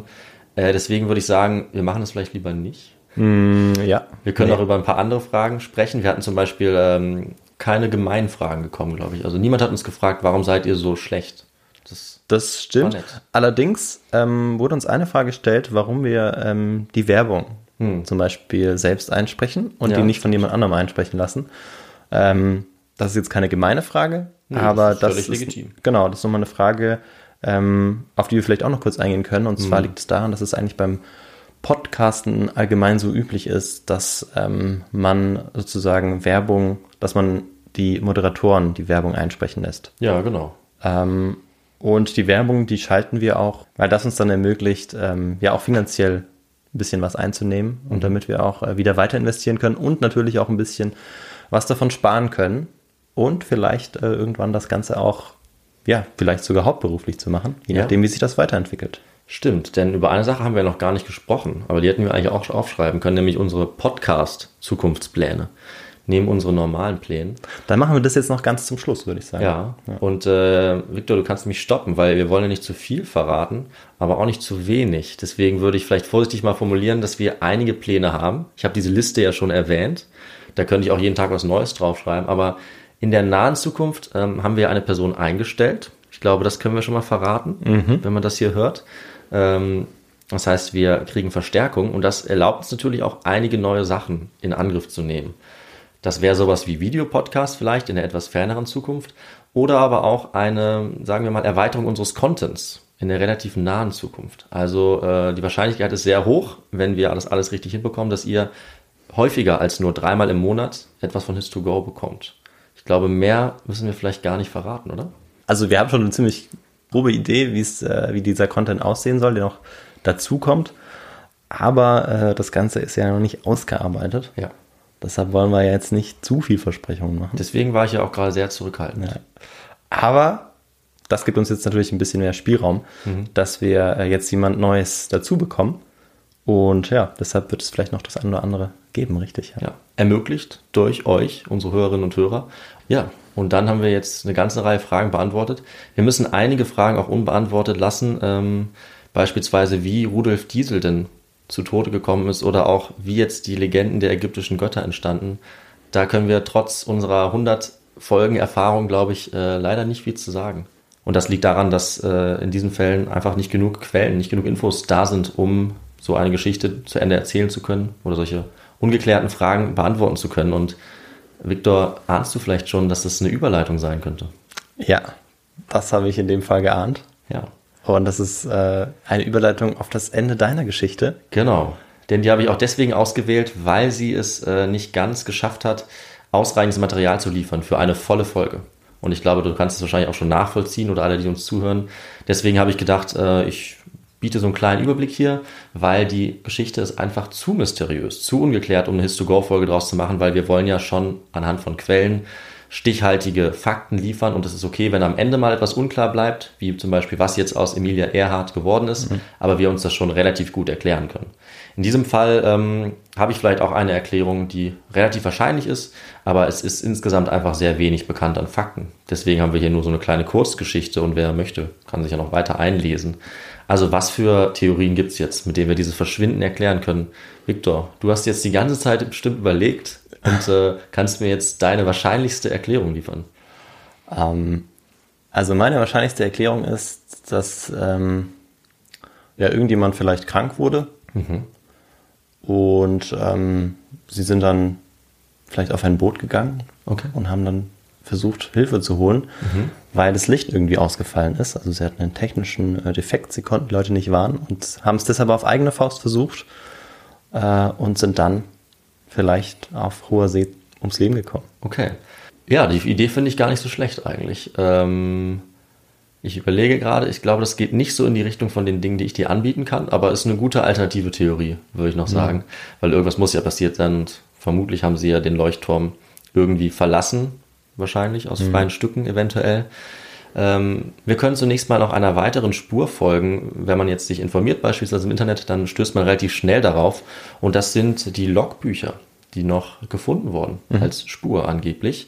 Da waren nämlich Berichte drin, dieser drei Leuchtturmwärter, über schwere Stürme mehrere Tage lang. Angeblich die stärksten Winde, die sie je erlebt haben, sodass sogar alle Leuchtturmwärter eine lange Zeit gebetet haben. Einer von oh. ihnen völlig verzweifelt in Tränen ausgebrochen ist und diese Logbucheinträge klingen, als wären die drei durchgedreht und hätten wahnsinnige Angst gehabt vor den Wetterbedingungen, obwohl sie erfahrene Leuchtturmwärter waren und eigentlich auch völlig sicher in diesem Leuchtturm, wenn sie ihn nicht verlassen würden. Und das Merkwürdige dabei ist, dass für die Zeit dieser Einträge gar kein Sturm aufgezeichnet wurde. Ja, also es gibt Wetteraufzeichnungen dieser Region und da war das Wetter sehr gut. Wie kann es also sein, dass sie so wahnsinnige Angst hatten vor dem Sturm? Ähm, ja, die Erklärung ist nicht so mysteriös, denn diese Logbucheinträge sind fake. Hm. Die gab es gar nicht. Und äh, ich bin auch relativ schnell zu diesem Schluss gekommen, weil man nicht lange recherchieren muss. Trotzdem wird heute fast in jeder Darstellung auf YouTube, in Videos, in Dokus oder in Artikeln immer wieder äh, diese Logbuchgeschichte erwähnt und es werden immer wieder diese Einträge zitiert. Dabei sind die frei erfunden, kurze Zeit später. Ähm, wenn man sich die Mühe macht, das kurz zu recherchieren, wie authentisch diese Quelle ist, dann kommt das auch raus. Also ziemlicher Mist. Mhm. Das wollte ich aber kurz erwähnen, weil äh, ja ich selber schnell darüber gestolpert bin, über diese angeblichen Berichte, die eben unauthentisch sind. Deswegen bleiben tatsächlich nur die bisherigen Hinweise, die ich ja schon erklärt habe. Und Victor, da stelle ich dir drei Theorien als Kandidaten vor. Oh, schön, ich darf raten. Du darfst raten, aber mh, mm, ich glaube, das Wahrscheinliche ist dann doch relativ einfach zu identifizieren. Ja. Ich könnte dir die drei Namen jetzt nennen, aber das sagt ja auch nicht viel. Ich habe einmal im Angebot die Riesenwelle, dann Mord und äh, als letztes übernatürliche Phänomene. Was würdest du denken, was davon am wahrscheinlichsten ist? Hm, also Riesenwelle und Mord würde ich sagen, wobei bei Mord ja eigentlich auch jemand ähm, ja dann noch am Leben sein sollte, es sei mhm. denn, er ist bei dem Versuch natürlich auch gestorben. Ja. Ähm, ja, Riesenwelle oder Mord. Also ist ein bisschen schwierig, ne? Äh, man ja. braucht dafür eben Spuren, die es ja nicht gibt, beziehungsweise von ein paar Spuren habe ich ja geredet. Und äh, das ist auch in den Augen der meisten Leute die wahrscheinlichste Theorie, nämlich eine Riesenwelle oder mehrere Riesenwellen. Ah, ja. Denn die kann es in dieser Region durchaus geben. Das liegt daran, wie die Küste dort gebaut ist. Und es gibt solche Buchten in der Küste, in denen auch Höhlen sind. Und wenn Wasser mit großer Kraft in diese Höhlen gedrückt wird, kann es sein, dass das explosionsartig da rausschießt und dann auch Riesenwellen verursacht, die eben diesen Leuchtturm auch treffen können. Und auch andere Leuchtturmwärter berichten davon, dass sie sowas erlebt haben. Das ist also gut vorstellbar. Wir wissen auch, dass es Stürme gab zu späterer Zeit, tatsächlich, also nicht wie behauptet in diesen Logbüchern, sondern etwas später. Dann haben wir ja diese Indizien, das spontan zurückgelassene Essen, den umgeworfenen Stuhl, das Ölzeug, das nicht mitgenommen wurde von einem der Leuchtturmwächter und vielleicht auch diese Uhren, wobei mhm. da verstehe ich selber nicht so ganz, warum die gerade so stehen geblieben sind. Das klingt wie so ein Horrorfilm, mhm. dass die auf einmal stehen bleiben, aber ist vielleicht so, die wurden nicht wieder aufgezogen oder so. Und wir haben auch diese Box mit Materialien, die gefunden wurde, die zerstört war. Und 1990 kam in einem Interview raus, dass einer der Leuchtturmwärter früher schon mal bestraft wurde, weil er Material verloren hatte, das weggeschwemmt wurde. Und mit diesen Indizien ist die wahrscheinlichste Erklärung, dass das Wetter wirklich sehr schlecht wurde und dass wahrscheinlich ein oder zwei von den Leuchtturmwärtern festgestellt haben, dass das Material draußen nicht gesichert war. Und derjenige hatte jetzt Angst, weil er vorbestraft wurde dafür, also er musste, also er musste nicht ins Gefängnis, aber musste eine Strafe zahlen, dass ihm das jetzt wieder passiert. Das heißt, sie haben draußen versucht, diese Sachen festzumachen und währenddessen hat vermutlich der dritte Leuchtturmwärter drin bemerkt, wie schlimm das Wetter ist, vielleicht auch schon eine Welle gesehen, die kam, oder er hat bemerkt, dass die beiden anderen in unmittelbarer Gefahr waren. Deswegen ist er so schnell aufgesprungen, dass er seinen Stuhl umgeschmissen hat. Oh. Ja. Sie haben das Essen nicht aufgegessen und er hat sein Ölzeug nicht mitgenommen. Vermutlich, weil er ganz schnell raus musste. Okay.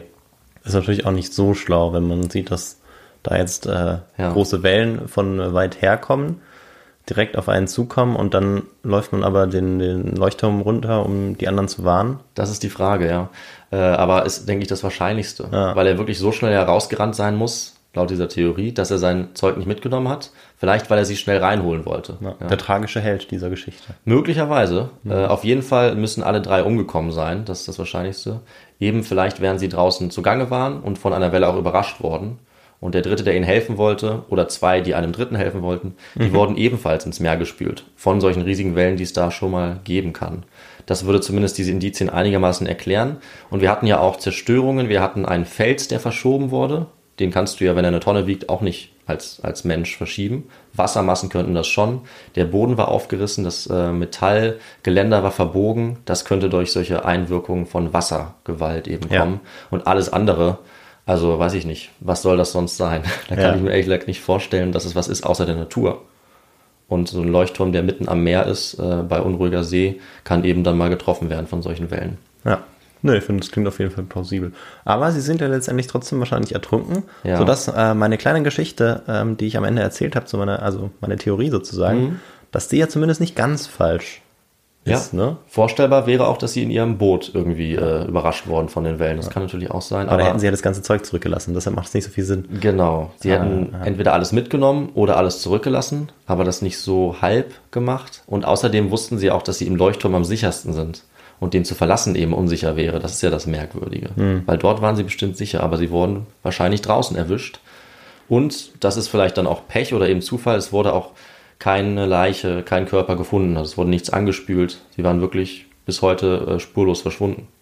Deswegen war auch eine Theorie, dass jemand nachgeholfen hat, wenn es denn so merkwürdige und so wenige Spuren gibt. Und Mord steht natürlich da immer schnell im Raum.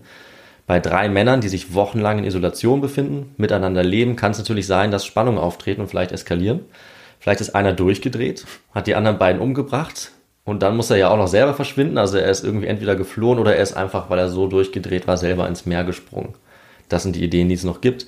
Einem der Wärter, MacArthur, wurde auch nachgesagt, dass er einen etwas schwierigen, wechselhaften Charakter hatte, dass er aufbrausend war. Also vielleicht kam es zum Streit, bei dem er und alle anderen ins Meer gefallen sind. Es könnte sein, aber das muss natürlich dann auch schon ein sehr großes Pech sein. Und ich will jetzt auch nicht einem Mann mit vielleicht etwas wechselhaftem Charakter vorwerfen, gleich drei Menschenleben auf dem Gewissen zu haben, auch sein eigenes. Deswegen würde ich sagen, das überzeugt mich alles nicht so ganz. Und es wird auch nicht besser bei den noch ausgefalleneren Theorien, die aber natürlich auch viele Anhänger haben, nämlich die übernatürlichen Erklärungen. Und da ist wirklich alles dabei. Also die abwegigsten Theorien gibt es schon direkt nach dem Unglück. Es wurde spekuliert, dass sie entführt wurden, vielleicht von Piraten oder von ausländischen Spionen, wo man sich die Frage stellen kann, warum die jetzt drei Leuchtturmwärter entführen sollen. Das weiß ich nicht so ganz. Es gab die Idee, dass sie von einer Seeschlange angegriffen wurden im Leuchtturm. Auch etwas gewagt und äh, sie können natürlich auch geflohen sein. Das ist so ein bisschen auch in deine Richtung. Das wäre ja eigentlich ganz schön. Also die drei sind irgendwie abgehauen und haben sich zusammen irgendwann ein neues Leben aufgebaut. Auf den Malediven oder so. Auf den Malediven, in der Karibik, ja, einfach. Wo es vielleicht wärmer war, wo das Wetter besser war als in Schottland. Kann natürlich sein. Und äh, eine Theorie, die darf natürlich auch nicht fehlen. Immer wenn es äh, eine Sache gibt, die nicht ganz gut erklärbar ist, das sind, Victor, natürlich Aliens. Ganz klar, ganz klar, ja. Das kann natürlich sein, dass die Aliens zufällig auf der Suche waren nach drei Leuchtturmwärtern und sind dann dort gelandet und waren einfach Fans von Leuchtturmwärtern, ja. Und vielleicht leben sie jetzt alle zusammen auf dem Mars und verstecken sich vor Elon Musk. Weiß. Die äh, Möglichkeit gibt es natürlich auch, ja. Ja. Aliens werden in jeder dieser äh, Theorien immer irgendwann zum Einsatz kommen, das kann ich dir versprechen. Ich wusste schon, bevor ich weitergelesen habe, dass irgendjemand Aliens ins Spiel bringt. Äh, ja, darüber wird natürlich auch spekuliert. Ähm, aber das muss erstmal bewiesen werden, dass Aliens jemals irgendjemanden entführt haben. Ähm, drüber nachdenken kann man natürlich. Ja. Also wir sind jetzt von, hast du gemerkt, einigermaßen wahrscheinlich zu extrem abwegig gegangen, zumindest in meinen Augen. Ja, und damit müssen wir auch schließen. Wir können uns dieses Mysterium nicht erklären, aber es macht Spaß, darüber zu spekulieren, diese verschiedenen Spuren zu sammeln. Es gibt auch noch ein paar mehr Details. Manche äh, versteifen sich sehr auf diese Logbücher, die es leider nicht gibt, wie gesagt. Es gibt ähm, Zeugenberichte der Personen, die das untersucht haben. Es gibt Historikerinnen, es gibt Reporter, die sich darüber äh, noch ein bisschen ja, austauschen, noch ein bisschen diskutieren. Und wer möchte, kann das gerne nochmal nachlesen, die Details, weil es irgendwie schon, ja, dadurch, dass es Anhaltspunkte gibt, aber so viel Interpretationsspielraum bleibt, finde ich doch sehr spannend ist. Aber einfach viel zu wenig, um daraus eine volle Folge to go zu machen. Ja, Deswegen habe ich diese Mini-Episode gebastelt. Man schlüpft, man schlüpft sozusagen selbst in die Rolle des Detektivs. Ja. Und das macht das wahrscheinlich auch so faszinierend. Ja. Ja, vielen Dank für diese Geschichte. Gerne. Die jetzt zu Ende ist, richtig? Die ist zu Ende, außer du äh, möchtest noch weiter dazu erzählen. Mir fällt nichts mehr ein. Nee, ich finde, äh, die Theorien waren sehr interessant auf jeden Fall. Wobei die, die du anfangs erwähnt hast mit den ganzen ähm, Fakten, die man ja hat, doch ähm, am wahrscheinlichsten eben ist. Ja, das ist auch die offizielle Stellungnahme übrigens. Also Ja, okay. man geht offiziell davon aus und ging auch sehr schnell davon aus, dass sie Ach auf die so, eine oder okay. andere Art ins Meer gespült wurden. Ja. Ja, und ähm, dann sind wir eigentlich auch am Ende dieser Jubiläumsfolge nach unserer hundertsten Folge. Ja. und können am Schluss eigentlich ähm, nur noch mal uns bedanken für die vielen Nachrichten und auch die Fragen, die wir jetzt bekommen haben für diese Folge, ähm, was es uns natürlich auch erleichtert hat, das Ganze ein bisschen zu strukturieren, auch wenn wir jetzt so ein bisschen durcheinander äh, teilweise die Themen behandelt haben. Ähm, aber ich glaube, das ist auch mal nicht so schlimm. Genau, wir wollten uns ja auch hinsetzen zum gemeinsamen Gespräch und uns gegenseitig ein bisschen die Fragen stellen, uns ein bisschen unterhalten, äh, was ja auch so ein Podcast ausmacht. Also mal ein bisschen Laber-Podcast, weniger strukturiert als sonst. Das hat man auch gemerkt. Aber wir hoffen, das ist auch mal ganz nett. Und was man eben sagen muss, mein Fazit für 100 Folgen His to Go, eben auch ein großes, großes Dankeschön an alle, die uns zugehört haben, die uns unterstützt haben, weil ohne euch wäre das nicht möglich und wir wären nie über Folge, sagen wir mal, fünf hinausgekommen. Wenn es nicht so viel Feedback geben würde, so viel Unterstützung, so viel Tipps und Ratschläge, konstruktive Kritik, Spenden, Vorschläge, ja, und Leute, die immer wieder mit uns Kontakt bleiben, uns total motivieren, dann hätten wir die 100 Folgen nie geschafft. Ja, so ist es. Äh, ich kann da auch gar nichts mehr hinzufügen. Ich finde, du hast diese, diese, also wie wir motiviert werden, das hast du echt schön gesagt. Und das, ja, das Entscheidende eigentlich ist, dass man eben dann Leute erreicht ähm, und auch Leute erreicht übrigens in, in jedem Alter, ähm, Frauen wie Männer. Ähm, uns hören ein bisschen mehr Männer, kann man ja auch noch sagen. Wir haben ja auch noch diese Stimmt. Statistiken. Ja. Ähm, aber von 18 bis über 80, ähm, da sind überall Hörer dabei, auch unter 18 übrigens, ja. Ähm, und auch das freut uns natürlich, dass wir da wirklich jeden mit diesem Podcast erreichen können. Ähm, jeden, der sich für Geschichte und die Geschichten, die wir erzählen, interessiert. Und ja, dann würde ich sagen, wir hoffen, dass es noch viele weitere Folgen gibt und Ja. wir bald die dann bald dann die 200 erreichen. Genau, nochmal 100 drauf, das sollten wir uns auf jeden Fall vornehmen. Richtig. Das schaffen wir. Ja. Und ja, in ein paar Tagen gibt es dann schon die nächste Folge.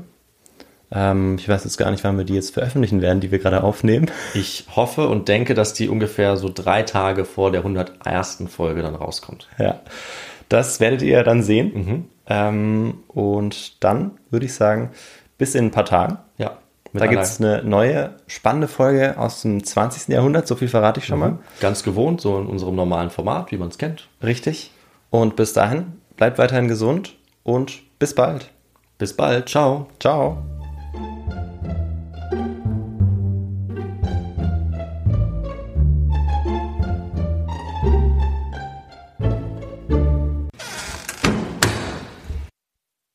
Und warum denkst du, sind sie nicht einfach über Land? Äh, ah nee, du hast recht. Ist eine Insel, oder? Ist eine Insel, ja. Stimmt, da ist ja gar nichts. Okay.